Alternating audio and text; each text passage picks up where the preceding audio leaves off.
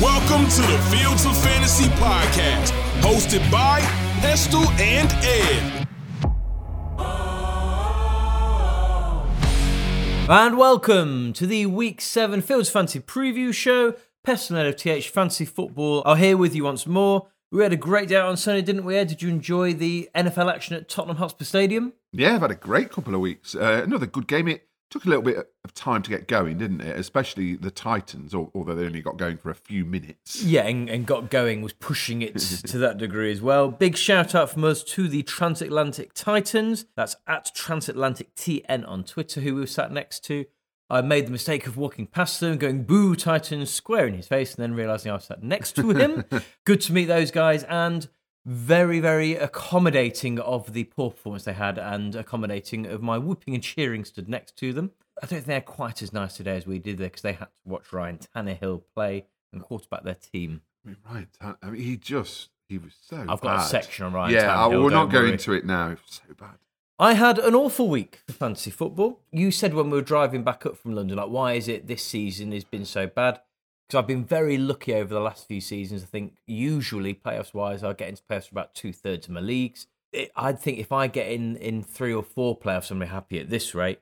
Looking at it though, it's because this, like many people this season, I didn't go very running back heavy in the, in the first few rounds. My main running back shares: J.K. Dobbins, Solid. Miles Sanders, Brilliant. Top five. Top five. David Montgomery. He's injured. Don't worry, spent all of my fab on De'Von Achane. yeah, IR. so yeah, it's not worked out well for me. And the wide receivers I was high on, Garrett Wilson. I mean, he's been good, but Not- he's not Aaron Rodgers. You quite high on a quarterback good. Olave, were you? Chris Olave, and he's had his toe issue, and Derek Carr's not been quite as I'd hoped. I've got it all wrong this year, so maybe listener be aware. Maybe do the opposite of what I say. Yeah, I mean, it's, it's ups and downs, isn't it? I think I had another good week. Um, I, I think I won, my, won in my top seven leagues, but I had an awful week last week. It's been very up and down for me. There are some people that have come off uh, in terms of who I've picked, but I had a few Dobbins as well. Um, I was quite high on some players. It- It's just the way it works, isn't it? And there is still plenty of time to turn it around. I'm two and four in quite a few leagues, and they are the leagues where if you stick with it, play savvy on the waiver wire, you can find yourself sneaking through. And uh, once you're in the playoffs, it's equals equals, then, isn't it? And I think this week the waiver wire is pretty good. After talking about there being slim pickings, we'll obviously come on to it later. There's some decent options on the waiver wire that could really help you. Last week, Ed, you said that you wanted us to have a look at whether the big scores we've been seeing so far this season were indeed out of the norm of the last few years. So when you say we're going to look at data, it means I look at data. Yeah, I, I was perfectly prepared to do it, but I wouldn't have done as thorough a job, or uh, how do the Americans say thorough? Thorough? thorough? Don't do that bit Oh, again. sorry. Oh, Every yeah. week you try to do an American bit, and it can only offend the listeners. Okay, thorough. Uh, I don't know how this. They don't. You, they don't say thorough like we say. You thorough. still okay? Still doing it? Okay. No, no, but they might. A good understand- job. They, good- yeah, okay. Yeah, good so job. I wouldn't have done as thorough a job as you. Interesting. Though, this week was incredibly low as far as scores. go. Yes, ironically, yeah. But looking back then over the last three years, week six has bizarrely been a down week over the last three years as far as top scores go, which is it? interesting. Yeah. Right, okay. So I had a look at the average top score over those six weeks. So just taking the highest score on the week and average out. We're not looking at the scores in general. We were looking for those outlying big scores, weren't we? So 2021 was 41.7, 2022 was 38.9, 2023 43.8. So we are up on previous years. I then looked at the average top score over the whole season, and 2021 was 41.8, 2022 was 40.8. So obviously, even with those, we're looking higher at the minute when it comes to that top top score that we're getting. I've then had a look at the top 25 scores over the last five years. These are just individual scores on a week by week basis. Yeah, so the absolute top scores over the whole time. And 2023 already has six entries in the top 25. Mm-hmm. Proportion over the whole season, obviously, you'd expect five because 25 divided by five is five. Still, with most of the season to go, already 2023 has got more than its fair share of big scores. We've got the eighth and ninth top score from this year with Chase and Achane, the 11th top score with DJ Moore, well, that rhymes nicely, the 13th top score with CMC, and then the 21st and 22nd top score with Josh Allen and Raheem Mostert. A couple of interesting scores in there, a couple of uh, names that are a blast from the fantasy past. The sixth best score over the last five years in 2019 was Will Fuller in week five, 2019, with 53.7. Will Fuller the third or fourth? Uh, the fourth. The fourth, okay. Uh, Will Fuller, what was it the fifth? Will Fuller V. Yeah, the V. Uh, Um. Yeah. yeah. So Will Fuller, um, looking down there as well, there's lots of the usual names. So go down Hill, Kamara, Chase, Mixon, Taylor, Fuller, Lockett, Chase, Achane. Achane's in esteemed company already with that score. Jones, Moore, Mike Evans, CMC, Dalvin Cook, Josh Jacobs, CMC, Derrick Henry, Tyreek Hill, Sammy Watkins. wow. Those days are long behind him. They are. Aaron Jones, Josh Allen, Raheem Mostert, Darren Waller, and Mike Evans. All of those names in there. Give me his dues. Watkins was At a the, at fancy the time, monster at times. Was, yeah. Will Fuller's never quite continued it, but most of those names are big names. So that, like Devon H, I'm being in that company already, doesn't it? Yeah, interesting, Mark. Thank you very much for That's doing quite that right. research. Last year was a down year. Only three entries in the top 25 last year. So last year was a lower scoring year for fantasy, which is maybe why these big scores seem so massive So, already. so my gut feeling was, was right. You're right. Well done, Ed. Your Trust gut my was gut. correct. Shall we get into our favourite time of the week, though, Edward? Fantasy Heroes. The sun god shone in all his glory as he clicked into top gear in week six. Amon Ra got 12 receptions and a touchdown for 30.4 fancy points. The Vikings defense ran Justin off the field and gave Bagent a debut to forget as they racked up five sacks, two interceptions, and 23 points. Adam must be feeling alright after another epic week.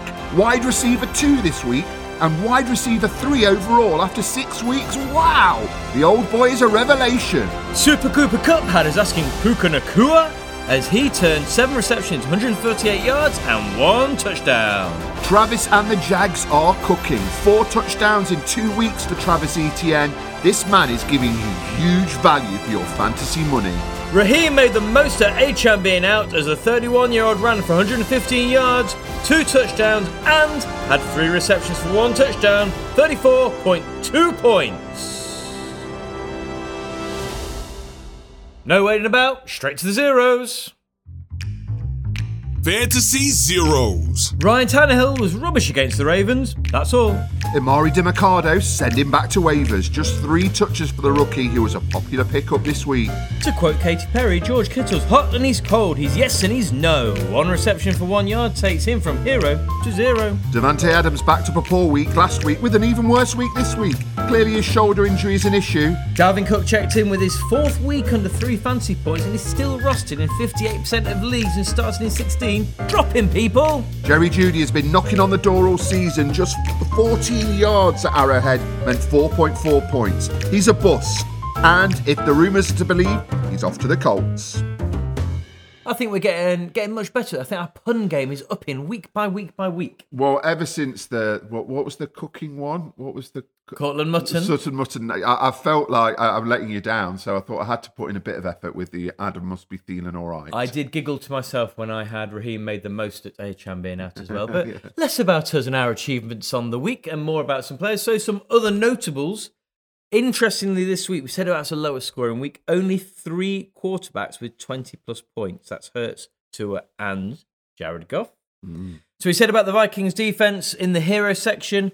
Such a low scoring week that the Vikings defense were the eighth best fantasy play of the week. And Justin Tucker was 31st best player on the week. Not often you see a kicker that high up in the proceedings, but that just goes to show how the big scores were much lower. In fact, the reasonable scores were much lower as well, weren't they? Yeah, I think there was a couple of big kicker scores this week, and the Vikings defense. I mean, you wouldn't have thought that this time last year, but but they're having a decent season. A bad week for rookie kickers, though. Blake Grouper, is it Grouper, Group A? Grouper. Grouper. Or Group. Oh, Blake missed two in a dome for the Saints, including a 29 yarder that could have proved crucial. However, Jake Moody missing two, including a 54 yarder, followed by a potential winner from 41 yards. Kickers, I think we agreed, aren't crucial when it comes to fantasy, but after watching Justin Tucker put on a composed 6 out of 6 masterclass, it shows just how important your kicker is when it comes to real life NFL, doesn't it? Oh yeah, hundred percent. In real life NFL, I could I don't understand why Tucker isn't paid a lot more money because he's such a difference maker. It's probably because all he does is kick a ball once every so often. True. But still, we were saying when we go, how many teams is the kicker the highest ever point scorer for? It Mm. must be a high proportion. Maybe a little bit of research for next week. You've just created yourself a job.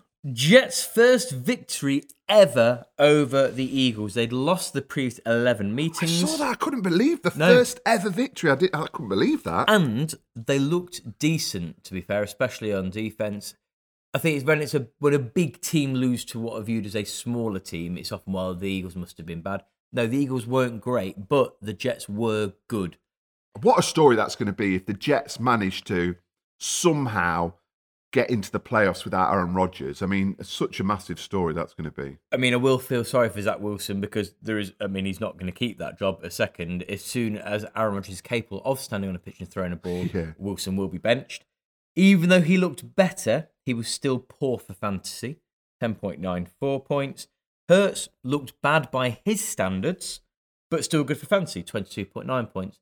So that combination of actual game winning on the field and good for real life on this time didn't match up fancy points wise.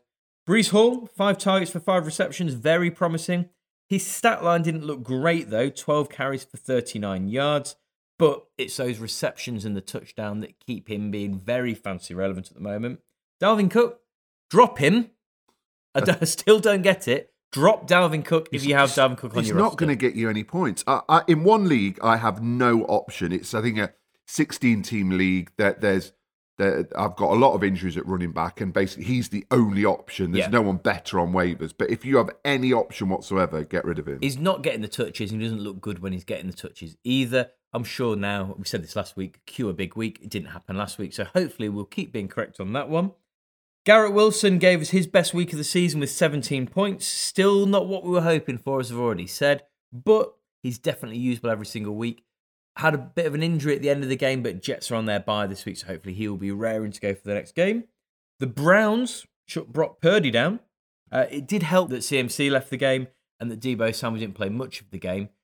They looked average without those two on. I mean, yes, they are megastars when it comes to what they offer, but you were saying just when we're driving back and I was watching Red Zone on the iPad, you were saying like who stops the 49ers and cue the Browns to Yes, the 49ers. They did, and I think I'm going to talk about the Browns' defense a bit more in start sit, but their defense is phenomenal, and particularly against the pass. And I just think they, they just stifled the 49ers, didn't they? And I think Purdy had one of his worst games.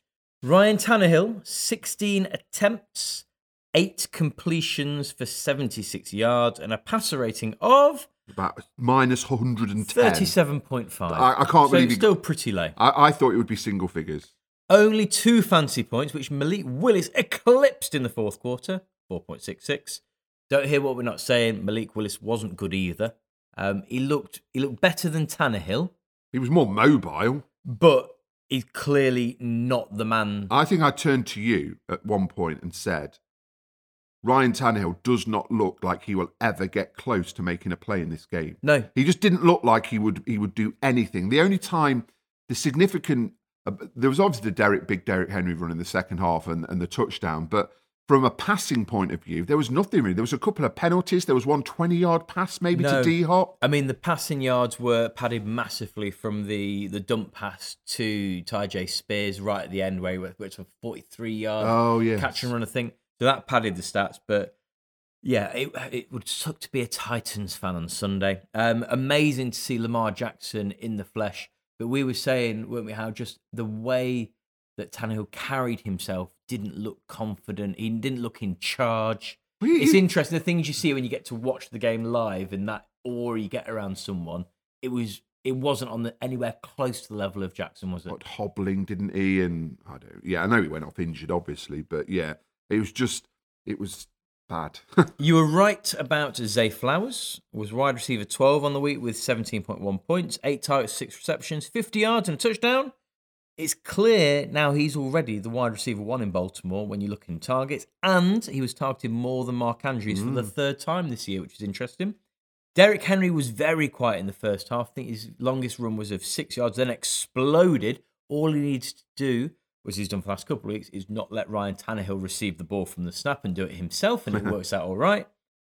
Dalton Schultz, quietly strung three solid games together. Um, a player that we were very high on in previous years. Looks like he might start to get it done in a reliable fashion for tight ends.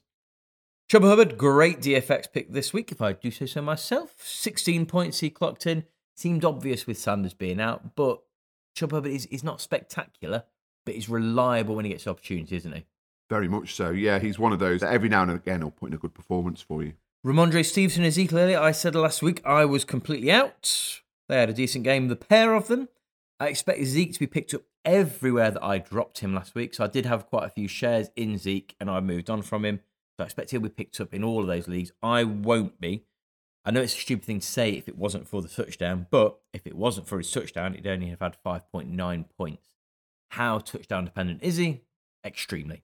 I think without a touchdown, Zeke isn't going to give you anything this season.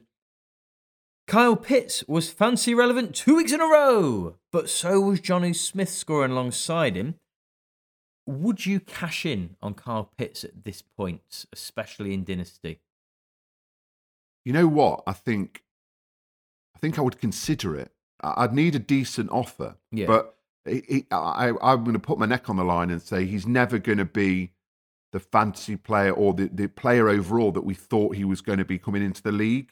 Is that is that Not without a significant quarterback upgrade. no? Uh, because he's shown when he gets targeted and then when he's schemed in right, he, he gets the business done, doesn't he? True, and he's what This is his third se- season, is it?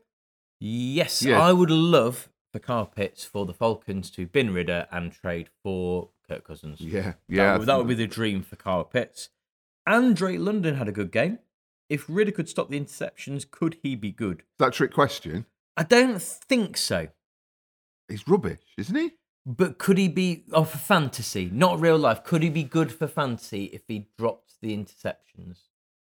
It would probably improve his score. Yeah, I think your hesitation has showed that no, we don't No, think no, he can. no, I don't I don't think think so either.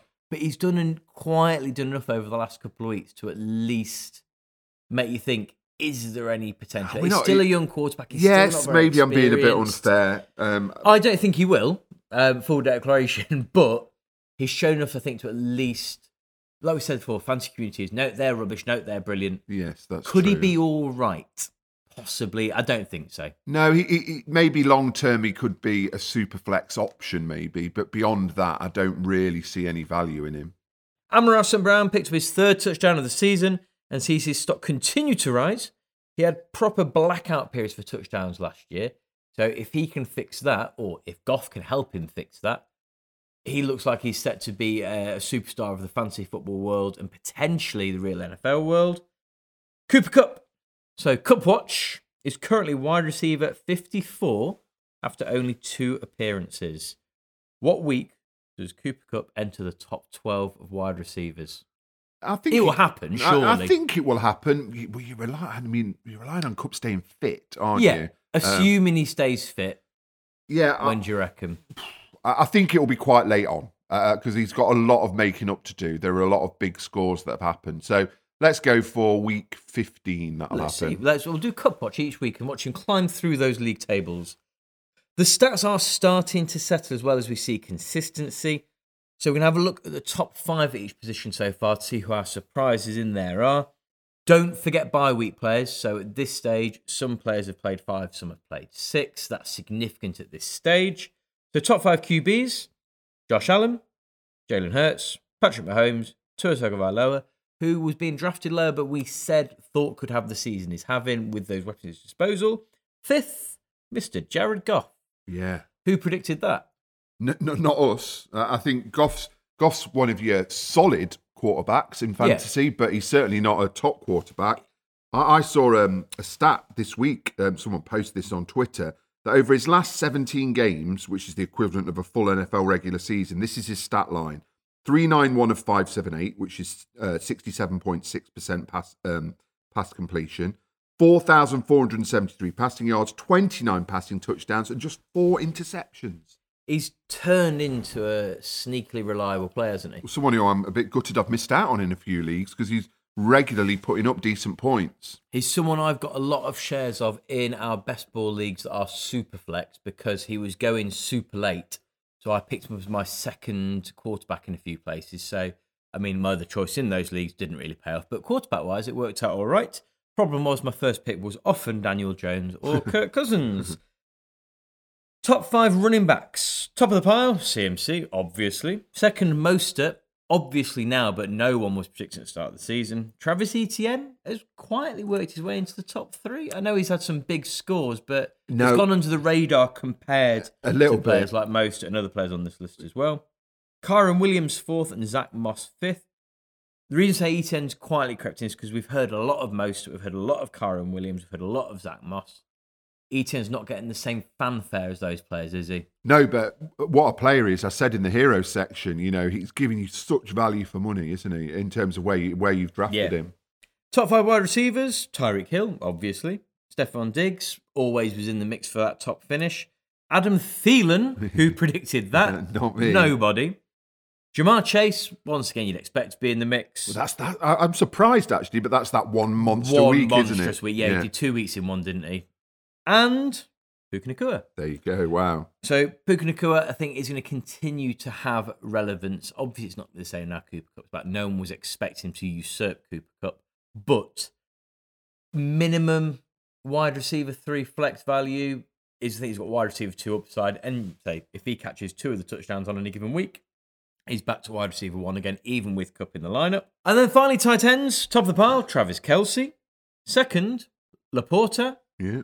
Once again, we, we'd expect now, but wasn't expected at the start of the season. He was in that mix for tight end picks, wasn't he? But I don't think I expect him to be quite so good quite so quickly.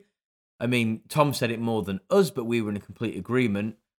Rookie tight ends don't have good fancy seasons. No. Sam Laporta's gone against that. TJ Hockenson, we expected. Mark Andrews, fourth, and Cole Kmet in fifth. Andrews and Kelce have missed week one each as well. That shows just, even though Andrews hasn't looked mega at this point and Kelce missed that game, it shows the separation between those so that they can miss a game and they're still comfortably top five.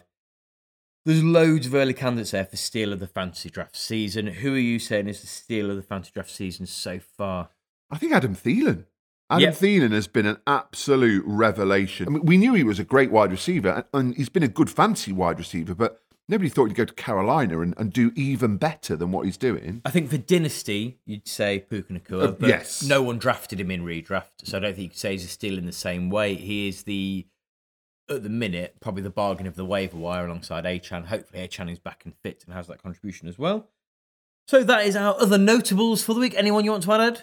No, I think we've covered a lot there. Right, bye weeks this week then. We are missing the Panthers, the Bengals, the Cowboys, the Jets, and the Titans. So a couple of big quarterbacks missing, and then Ryan Tannehill. and Ryan Tannehill. Um, Oh, it's going to be so hard. How, what would we do without seeing the Titans' dazzling Oh. offensive play on red zone? That will be such a shame. Before we get into our sits and starts, so let's have a look at the injury. So, other players we are missing. Damien Harris is reportedly good news post game after he left in an ambulance due to a nasty neck injury. Justin Fields dislocated his thumb. No time frame as of yet, so we'll see for Justin Fields. David Montgomery goes to prove that when it comes to running backs, I just can't have nice things and keep them. Ribs are not broken, but he will miss. It's our favourite quote. Sometime. Sometime. No, a little bit of time. Oh, a little bit of Little time, bit yeah. of time. Sometime he's going to miss. That must be longer than a little bit of time. yeah, something's more than a little bit. Trevor Lawrence's knee is sore, is what the uh, the latest on that. I'd be surprised if he is at full strength if playing at all this weekend. Jimmy G, back injury, nasty phrase here about a back injury, has apparently suffered some internal damage and is due an MRI. Kyren Williams, once again, we can't have nice things when it comes to running back, tweaked his ankle, likely out week seven. Another solid week before he left, though, with 21.8 points, so it would be a shame to miss him for too long. CMC, an oblique injury, apparently a very tricky injury for running backs. I imagine that's because of that pitch wiggle that you need your torso for. Deebo Samuel, shoulder injury, second time of having an injury for him and missing time. Hopefully, we're not due for an injury pattern season again, as we've seen from Deebo before. Baker Mayfield, a contusion to his left and on throwing hand. Baker Mayfield was back to looking mediocre this week, so I don't think we'll miss him. And Ryan Tannehill left with an inability to play quarterback and an ankle injury. um, he definitely injured his ability on Sunday. That's always been interesting. Uh, but apparently left at, left on the buggy being removed from the field. So we'll see how much time he's going to miss. They are our injuries for the week. Then a few more quarterbacks out. Players that perhaps ordinarily wouldn't be too worried about in Jimmy G, Mayfield, and Tannehill, but especially in your super flex leagues, that may present you with some problems. So we spoke about players we're without. Shall we speak about some players we would like to do without as well? Seats of the week. Breece Hall last week, I said we should sit, and I was very wrong 20.3 points. But who was confident in Breece Hall having a good game against the Eagles? No one really. We did say you probably had no choice but to play him. So if you had to do that, you're very happy with that. I said the Ravens wide receivers, Zay Flowers would have flex value. He had better than flex value as wide receiver 12 on the week, but Bateman and OBJ were non factors. I've looked this week to help us from our sits. Look at DVOA, defense adjusted value over average. You also have offensive DVOA, so it kind of throws the acronym out somewhat. But these are the defensives that have done the best against the strength of the offense they have played. So the Cleveland Browns, best defense in the league according to DVOA, they have the Colts. So we're going to talk more about the Colts shortly. I would say though, you've not really got any choice but to start Zach Moss and Jonathan Taylor. So I, you could argue to sit them, but I don't think you might have the choice. Ravens, second best defense in the league, according to DVOA, have the Lions. I mean, will Monty be back? If he is, rib injury and the Ravens defense, you probably not going to play him. Jahmyr Gibbs. I, I think If- Gibbs is potentially still injured as well, isn't he? Yeah. With that hamstring. So you're probably going to sit those. Jared Goff, I don't think you'd have a choice. If you've been rolling with Jared Goff now, chances are you're going to stick with him, but temper your expectations. I'd say you're probably starting St. Brown, though, and nobody else with confidence on that lineup. St. Brown will do you enough to justify a place on your roster. The Lions have the Ravens. You're going to play Lamar anyway. You're going to play Mark Andrews anyway. Zay Flowers, the number of targets he's getting, he's probably got flex value again, but I wouldn't start anybody else. And I'll talk more about that in a moment. 49ers, fourth best defense in the league, have the Vikings. I'm sitting Cousins this week if I've got a choice to move away from. And maybe play Mattison and Addison, but once again, not with any real confidence this week. And the fifth best defense in the league, the Cowboys, they are on their bye, so you can take a week off offenses. You've not got to deal with Parsons and co. Who are you looking to sit this week? Well, yeah, I've had a look at the Colts, and um, I think obviously their wide receiver one is Michael Pittman, and, and he, he had an excellent week this week against the Jags.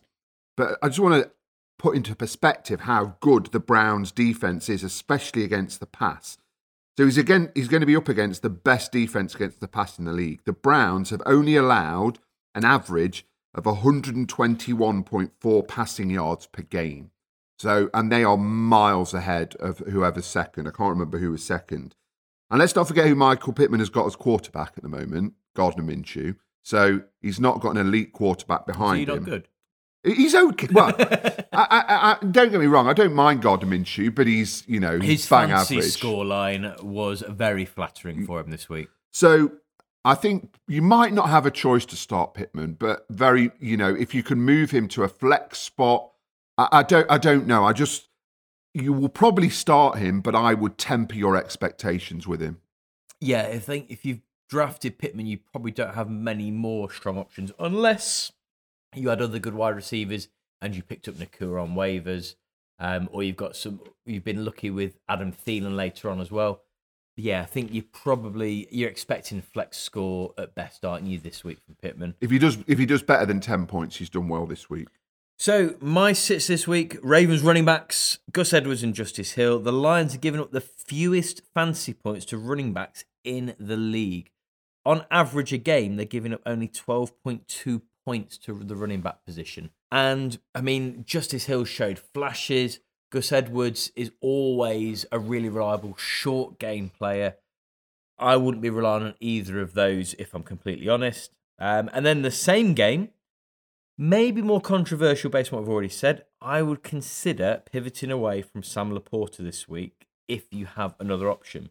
Reason being, that calf strain he was coming into week six with clearly slowed him down against Tampa, and the Ravens are only giving up 5.3 points per game to tight ends, the best in the league. So Sam Laporta, I think if you drafted Sam Laporta, you probably did go for a backup tight end. Depends what you've done on waivers, because at the same time, if I'd got a backup tight end, I'd have probably dropped them for a waiver pickup based on how good Laporta had been. But if you're able to, I'd consider dropping him. His price in DFS at the minute, I can't imagine. I wouldn't advise anyone start Sam Laporta in DFS. We'll see what the boys on the DFS show say, but that would be my advice there. Before we move on to the starts, let's hear from Malcolm and our sponsor. Fantasy football is all about collecting the best roster of players, so why not assemble your roster at home with some help from Stateside Sports? With over 30 sports trading card products in stock right now, Stateside Sports is the best place to grab the latest releases in sports trading cards. Collect autographs of your favorite stars, rookie cards of the hottest prospects, and rare super short print cards to make your collection as unique as your fantasy team. Start your search the best way possible. Visit statesidesports.co.uk now. Starts of the week. Starts of the week last week, I said Justin Fields was injured, but he looked awful before that as well. I don't think he was going to put a good scoreline this week. De'Von Achane, we said that we were hoping that he would be fit. And then on the way home, I heard the news that he'd been dropped to IR after our record.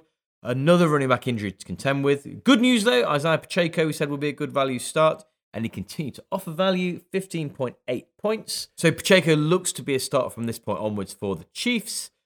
So looking at DVOA, so these are our worst defenses against the offenses they have currently played. The worst defense in the league, Ed, is Denver.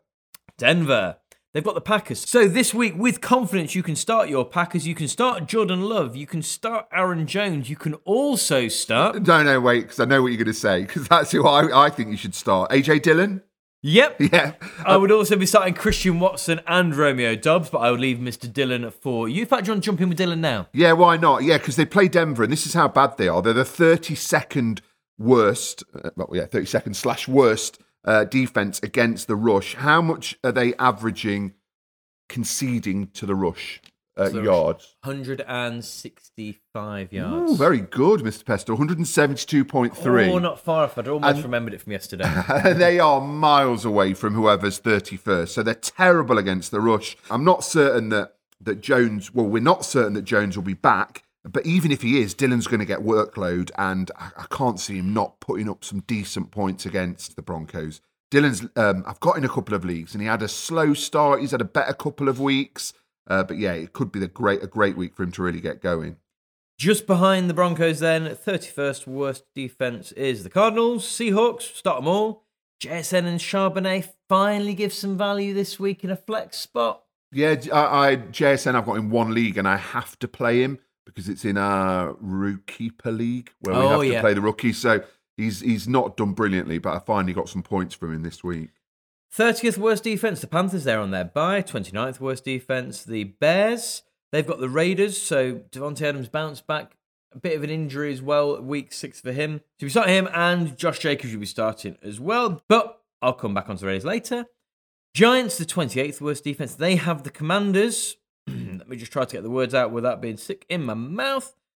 Sam Howell, you probably want to start, especially with byes and further quarterback uncertainty. No, I'm going to talk about him in waiver wire. Sam Howell is yeah. I'll not say anything else for the moment. Curtis Samuel, scary Terry. However, I think I'd give up on Jahan Dotson. The breakout doesn't seem to be coming. Not yet. Not yet. if yet. it doesn't happen this week, I don't think it's going to happen. If he doesn't get at least 10 to 12 points this week, I'll be officially out. You've already spoken about Dillon, so I'll move straight on to my main starts of the week. I spoke about the Raiders, and one of my starts of the week is Jakobi Meyers. Solid target so far this season. 10 in week one, he was out week two, and then since then, 12 targets, down to four in week four, and then 10 and seven targets. Four touchdowns on the season as well. Bears are giving up the third most yards per game against the pass as well. So I think he's definitely worth a start. And then one that I would start with confidence, and one that I'm going to say I would start, and then they will let me down. Against the Giants, we're giving up the second most yards to the rush, 147.5. Brian Robinson and Antonio Gibson. So Robinson put up 28.9 points against the Broncos, who are the only team worse than the Giants against the rush you've already mentioned. Gibson should have good flex value this week. He's got to. Once again, if he can't get it done here, he's probably going to be fighting for his job when it comes to the end of the season, isn't he? yeah, uh, he's a great player, Gibson. I like him. Whew. Is it getting hot in here? Oh, I can smell a fire Where is the fire? on the waiver wire. fire from the wire. Yeah, I, I, as I said earlier in the show, I actually think there are a decent few options on the waiver wire this week, particularly, and we've talked about this a lot. I think there are a couple of potential decent running back options, and I know one of your uh, top picks on the waiver wire is a running back option. So I'm going to start off with Jordan Mason. Now, he's going to be a huge target this week. The 49ers running back. Um, with CMC looking like he could miss time. Now, Jordan Mason's only rostered in 4% of leagues, and I think he appears to be ahead of Elijah Mitchell as RB2. So he may be a decent punt as a flex option. And uh, he's not just, this isn't like a reaction to CMC either. I think it could be long term a flex option because you know he's picked up a few points recently over the last couple of weeks, and I do think he's RB two in San Francisco. I'm not expecting huge things from him, not at all. But I think me being pro Jordan Mason is more a reaction to Elijah Mitchell not getting it done. I think he ended with negative points over yes, the weekend. I think he got minus 0.6 or something so ridiculous. He was close to going into the zero section, but I didn't feel it was fair based on his sample size. But when CMC went out, who did they trust? I think you go with the player that was trusted, don't you? Agreed. I mean, it's a 49ers running back. You can't really trust anything you see until it's happened. No, um, that is true. So that that is a, a, definite health warning, isn't it? When we've had that with 49ers running yeah. backs in the past. I'll talk about Craig Reynolds next, uh, another running back in Detroit. He's going to be a top target with Montgomery looking like he could miss. Yeah, I wrote this down sometime. uh, and Gibbs is out with a hamstring injury. Will he be back this week? Even if he is, I think Reynolds will get some game time. He could be RB1 for a couple of weeks. I mean, don't expect him to pull up any trees, but again, he could help you out, Craig Reynolds, and he's available in quite a lot of leagues. Um, you wanted to talk about a running back pickup as well? I don't want to talk about it, right? But yes. it would be remiss of us not to Kareem Hunt. I hate to say it because I really dislike Kareem Hunt, but he looked really good against the 49ers and clearly has a role in both the rushing and the passing game. He's only 46% roster, which surprised me, if I'm honest. Um, I, that I, must have been higher a couple of weeks ago when he signed. He must that must have gone down since then. I think his name, name value with Kareem Hunt, you expect him to be yeah. higher, don't you? Yeah. Surely, when there was all the Nick Chubb injury and him getting signed, that must have been up to about seventy percent. Week 15 to 17, and this is something when we're looking a little bit ahead, you do need to consider he has a good run through the fancy playoffs. He has Chicago, Houston, and the Jets. So you won't need to worry about drafting him. I'll take him just to spite you. The Sorry. Jets have been good on defense, but actually currently the seventh worst against the run. I know this is still 10 weeks away, but they are things you do need to consider when you think about how much of your FAAB to give up to something as well and he could be good value in a flex spot by the time we get to the playoff run as well. So yeah, Kareem Hunt I think will be rostered probably 80 85% leagues by the time this week is done. Right. Still, still on running backs. Can we talk about Salvon Ahmed in it's Miami? Nice to, it's nice to be able to talk about running backs, if I'm honest. yes. Now, I'm saying his name because avoid him. Salvon Ahmed is an enigma. All right. Yes, he got a touchdown, and yes, Achane is on IR in Miami. But Jeff Wilson is expected back soon, and I expect him to play ahead of Ahmed. Um, if he's any anywhere close to 100%, Salvon Ahmed will not get you any consistent scores. Uh, that would be my health warning with him. Do you agree? Or yeah, I wouldn't disagree with that at all. He's he is that sort of player that his name crops up as being a potential hot commodity on the waiver wire, and then we don't hear about him till the next time. Definitely, he's a hot commodity on the waiver wire again. Talk about a couple of quarterbacks. So your best friend Sam Howell, uh, the quarterback in Washington. Where where is it? You probably know this from your research, but where does he stand as a fancy quarterback? Oh, where I do is know he? This it's it's eleven or twelve, isn't it? Quarterback eleven is somehow. It? Who would have thought? I don't that? know why. I think other than the more and I was arguing with over on Twitter over the summer, I've decided now that he is Sam Howell and I don't like Sam Howell. No problem with the guy. No, okay. Just... we'll, we'll, we'll, we'll, rewrite that yeah. moment in time. Um, he's only rostered in forty percent of the leagues, uh, and he's only had one poor week out of six. He's proved surprisingly reliable. And who's he got next? The Giants. Yeah. So if you need a quarterback this week and Howell is available, and there's a chance he might be, you know, I don't expect a drop off this week. It is that name value, isn't it? I think a lot of people would rather play a Jimmy G because of his name, because he's a very handsome man, over Sam Howell. And that big name value sometimes does cloud our judgment like you say, the numbers don't lie, and Sam Howell's been relatively reliable. Um, and yeah, with so many players out, you're going to be playing. And surely he's being played in every Superflex league as well at the minute. Oh, without a doubt. Um, while we're talking about quarterbacks, leave Tyson Badgent alone. He's not going to get you any points, you reckon? E- even if Field is injured. No matter how desperate you are, you know, if you're in Superflex, I don't know, stick a running back in the Superflex spot. Don't don't draft Tyson Badgent. I saw a great screenshot someone on Twitter. I still can't call it X or keep keep with Twitter, where it said someone put a message out saying. Uh, Ty- Badgent, Bajent, we're going for. I'll go Bajent. You went Badgent. One of us is right then. Tyler Bajent, maybe the future. Two minutes later, I might be wrong. Five minutes later, I was wrong. I like that. so yeah, don't go with um, don't go with uh, Bajent, Badgent. Potato, potato. If you can't say his name, it's not worth picking up. Uh, a couple of wide receivers to talk about next. We've mentioned him already, Curtis Samuel. He's only rostered in 51% of That leagues. is surprising. And he's currently wide receiver 24 overall. He's been a bit of a revelation the last three weeks 18.2 points, 18.5, and 14.2 points. Quite simple. If he's available, get him. He's a great flex option at worst. Kendrick Bourne, he is the passing option in New England right now. There's nobody else. Um, don't expect big scores on a consistent basis, mainly because he's got Mac Jones thrown Yep. to him. But he's a very solid flex option, and he's only rostered in 21% of leagues, Kendrick Bourne. That really We've shocked me. a couple of times, haven't we? We have. Just be wary this week, though, because he's against the Bills defense. And finally, one of the best names in, in football, Rashid Shaheed. He is a bit of a boom bust candidate, I would say, but another flex option. He's not rostered in many leagues, only 27% of leagues, so he could fill a need for you. But, you know, he could equally have another really quiet week, as, as he tends to have. a player that we spoke about pre-season well as someone that if he got the opportunity we were confident could do really well if at any point in the season Olave or Michael Thomas missed time he's a plugged in wide receiver too I think so yeah Might be someone worth- worth stashing. yeah I think he's probably got a useful flex role every now and then but could well be a real a big time player should the opportunity present itself Right, Ed, you've been looking forward to this for the first time all season. I'll let you introduce it. It's time for. Fantasy props.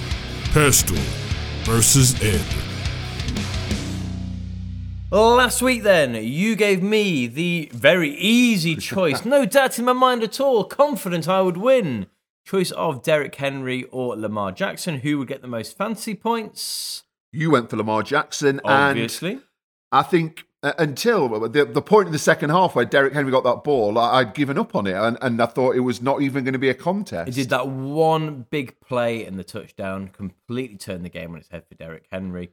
And yeah, you have your win, Ed. I do. It was an unexpected win. Just to confirm, uh, you know, dot all the I's and cross all the T's. Henry got 19.3 points and Jackson got 18.1, 12 points. Ed wins. Ed wins. And so it's 4 1. But in my head, because of the opening one that's got three points riding on it, uh, our little mini teams, it's 4 all in my Um, head. I said when we were talking about this over the weekend that I would add those up to see where we're up to. Oh, you don't need to. It's 4 all. Okay, is it? Yeah. Well, I forgot anyway, Oh, so you can keep Yes. believing that for now. Um, this week, I'm going to go for the opposite of what I last pitched to you. So last time I asked you to pick the game that would have the highest fantasy score when you took the points of both quarterbacks, two wide receivers from each team, two running backs from each team, tight end, kicker, and defense. Add it all together. We're going to go the opposite this time. We're going for the lowest score. Yes. So we will still pick the highest score at each position, but we're after basically which game is going to be a bust when it comes to fantasy. So this one's a bit of a shout out to Dylan over at Stateside, who ran a pick the worst three fantasy players competition the other week. It must have been so depressing adding up those scores. It looks like a big adding up task. So we're at least limiting our numbers on this. So I've got a choice of two games depending which one you pick. So I gave this one to you yesterday so you can have a little look. Who are you going for? Well, I considered the Giants against the Commanders, but based on what we've said about the Commanders' offense and Sam Howell, that put me off a little bit because I think they will run up a decent score against the Giants. And then I was left with the again a bit like the highest scoring. I was which which game looked like the lowest scoring, um, and that's the Raiders against the Bears. Yeah, So- that's where I would have gone first choice. So they've both averaged this season under 20 points. That's as a team in terms of scoring. Um, they've got players out of form. You're probably not going to have Fields playing, so you've got Badgen, etc., etc. Uh, I mean, to me, it looks like a slam dunk, but you know, who knows? So that was my first choice. My second choice, and I started off same as did previously, looking at the over/under scoreline. Raiders Bears were thirty-eight point five. My choice was thirty-nine point five. That was the Browns and the Colts. Okay, Browns defense. So I'm yeah. not expecting the Colts to do a great amount on offense, and the Browns' offense didn't look phenomenal. No big scores for them. PJ solid. Walker potentially starting again. Deshaun Watson's back. I'd love to see him get a very low score again as well. Yeah, I'm going to go Browns Colts for that. I, I think they're going to be close. I think you will win this one because that's the game I would have gone for. But that's a very decent. But we shall see. Yeah. Uh, but yeah, it won't be a fun. It'll be an easier add up than last time. But I can't imagine it's going to be a very exciting bit of adding up. So we'll see if you can make it 4 2 or in your head 5 4 or if I can make it 5 1. Sunday Night Bet Club. So I did a Ravens Titans focus bet uh, where I put together an accumulator. Three of my five options came in. I narrowly missed out on one, and then Derrick Henry ruins the other.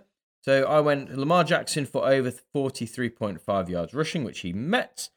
Zay Flowers hit my over for his yards receiving. I had the Ravens to cover the spread of minus 0.45, which they managed to do as well. The game line, I moved the, the little dial so you could increase the odds on there, and I got just one too far 39.5. There were 40 points, so I was very Oh, close. dear.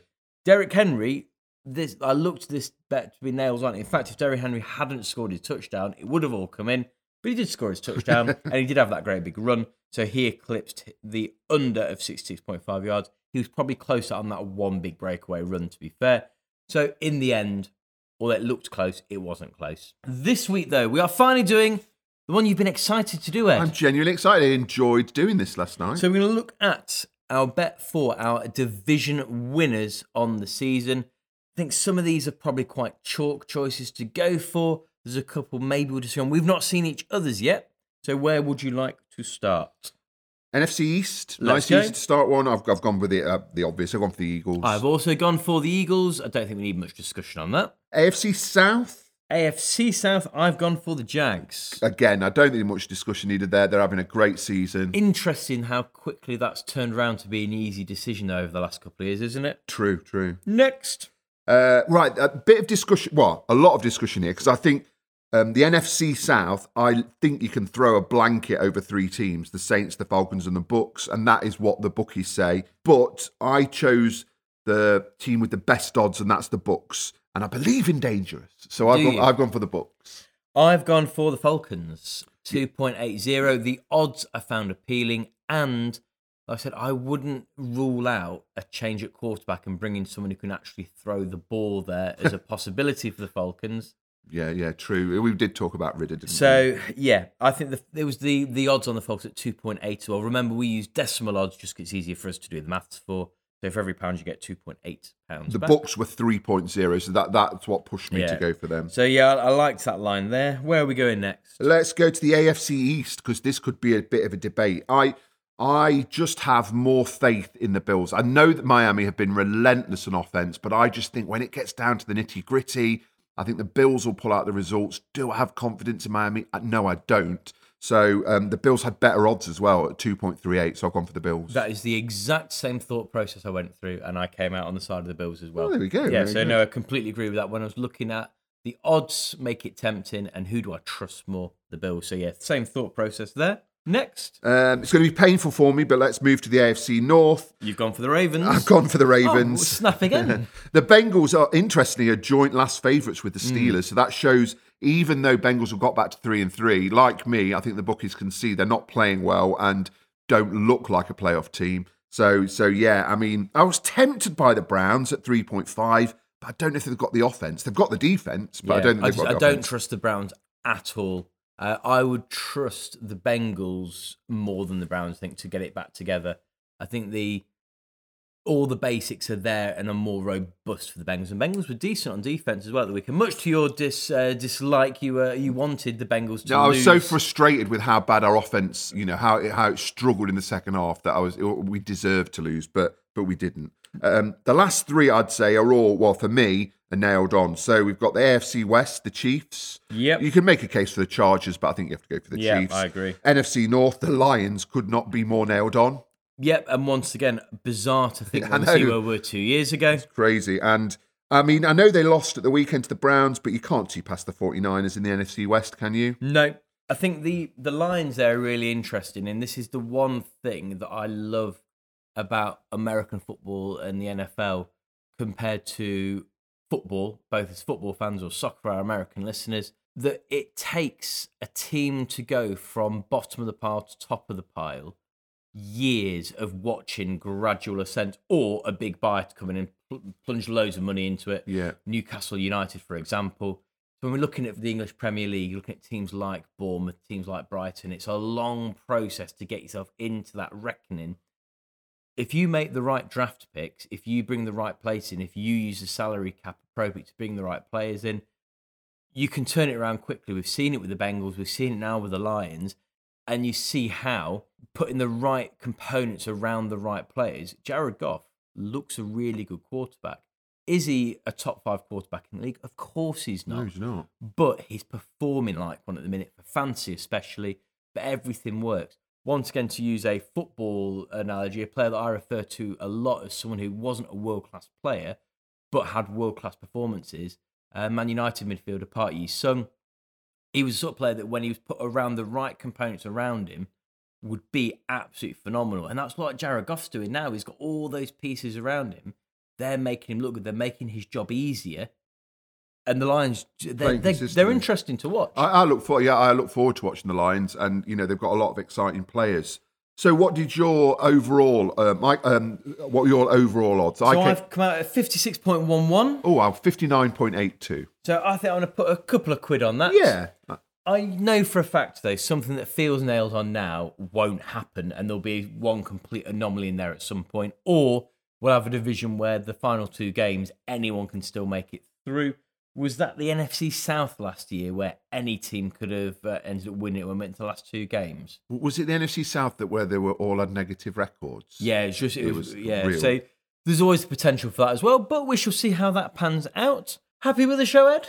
Yes, yes. Um, no London game this weekend, but uh, no Bengals game, which is good for my blood pressure. It is. Uh, so I can just enjoy Red Zone. So, as always, another banger in the books. We will see you later in the week for Fantasy 5. But for now, adios and Malcolm, take us home. You have been listening to Pestell and Ed of TH Fantasy Football. For more content, follow TH underscore fantasy underscore NFL on Instagram and Twitter.